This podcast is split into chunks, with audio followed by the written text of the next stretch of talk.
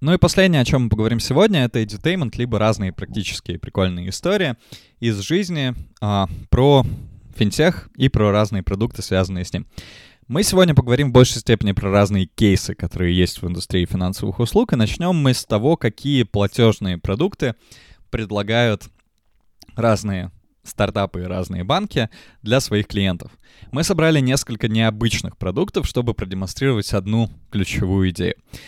Сначала попробуй ответить на вопрос и подумать, что может быть общего между кошкой и платежной картой.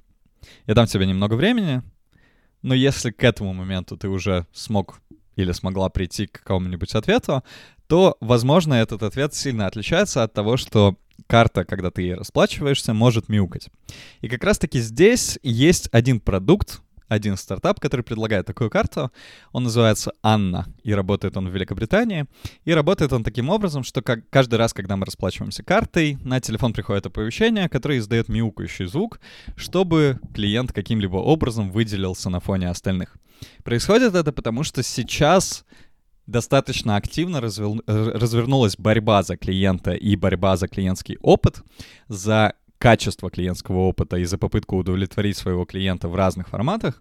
И вот как раз-таки подобное от, э, отличие от остальных клиентов, которые дает такая карта, может быть каким-то форматом определения своей идентичности, своей личности и попыткой выпендриться на фоне остальных людей, что, в принципе, во многом сейчас дают платежные продукты, и что на самом деле достаточно интересно.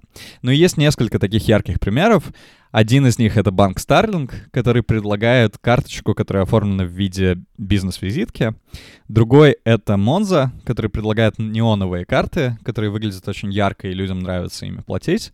И на российском рынке есть несколько тоже ярких примеров. Это, например, молодежная карта Сбербанка и теперь уже Тинькова, которая ассоциируется со всякими разными молодежными выгодами.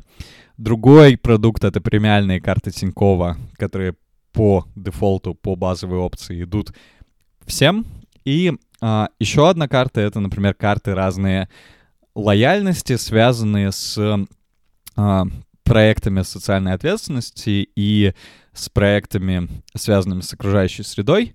И ярким примером здесь является карта Леопардесы Берри в э, Газпромбанке, которая предлагает отчисления для леопардов каждый раз, точнее для конкретной э, Леопардесы, каждый раз, когда вы платите по этой карте, вместо кэшбэка, например.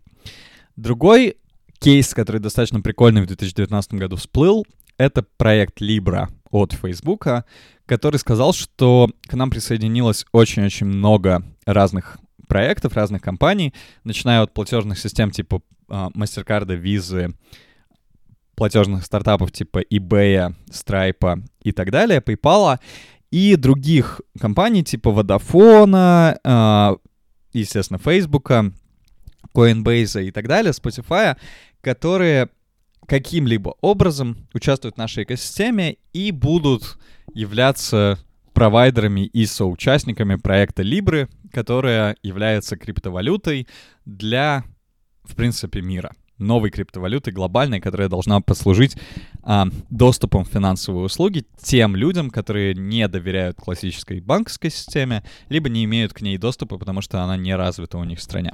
Ну и вот то, что произошло, это то, что регуляторно многие регуляторы не захотели а, иметь дело с подобным глобальным проектом, потому что на самом деле, если одна компания, особенно из США, начинает предлагать свои деньги, то это может не понравиться многим а, государствам, особенно вне США.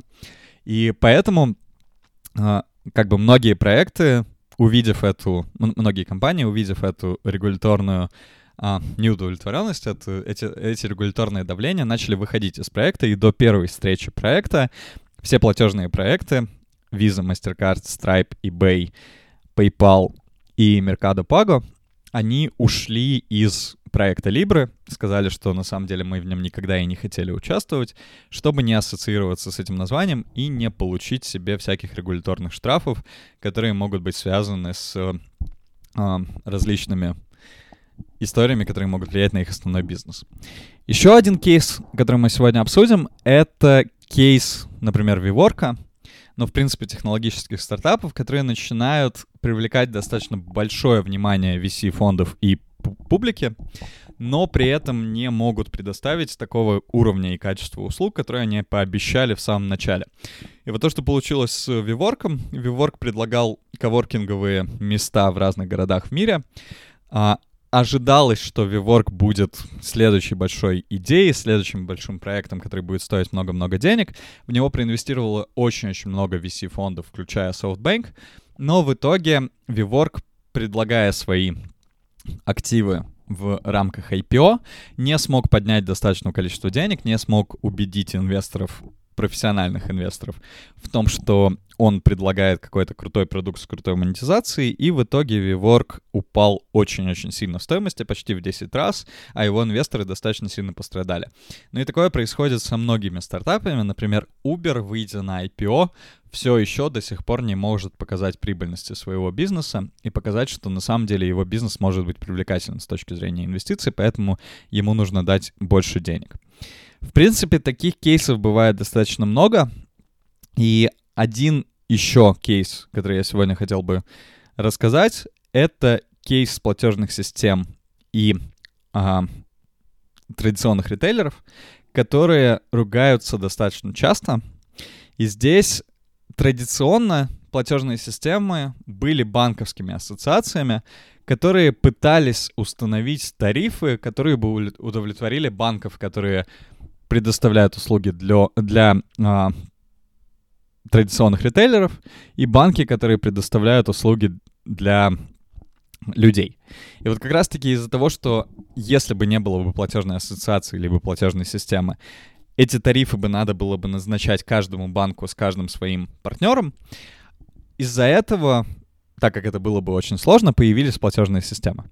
Но то, что происходит сейчас, это то, что традиционные платежные системы критикуют за то, что они установили слишком высокие тарифы для банков, которые обслуживают а, ритейлеров.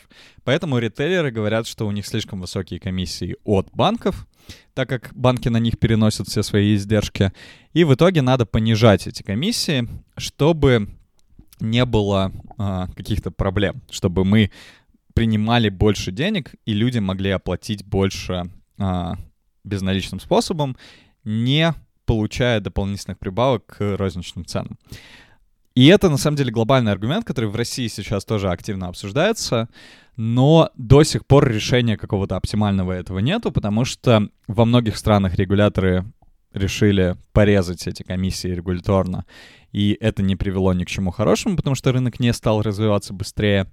А в некоторых странах, например, в Великобритании, платежные системы договорились заплатить 6,2 миллиарда долларов в качестве компенсации для ритейлеров, чтобы успокоить эти волнения и а, уйти от обвинений в качестве того, что их комиссии слишком высокие.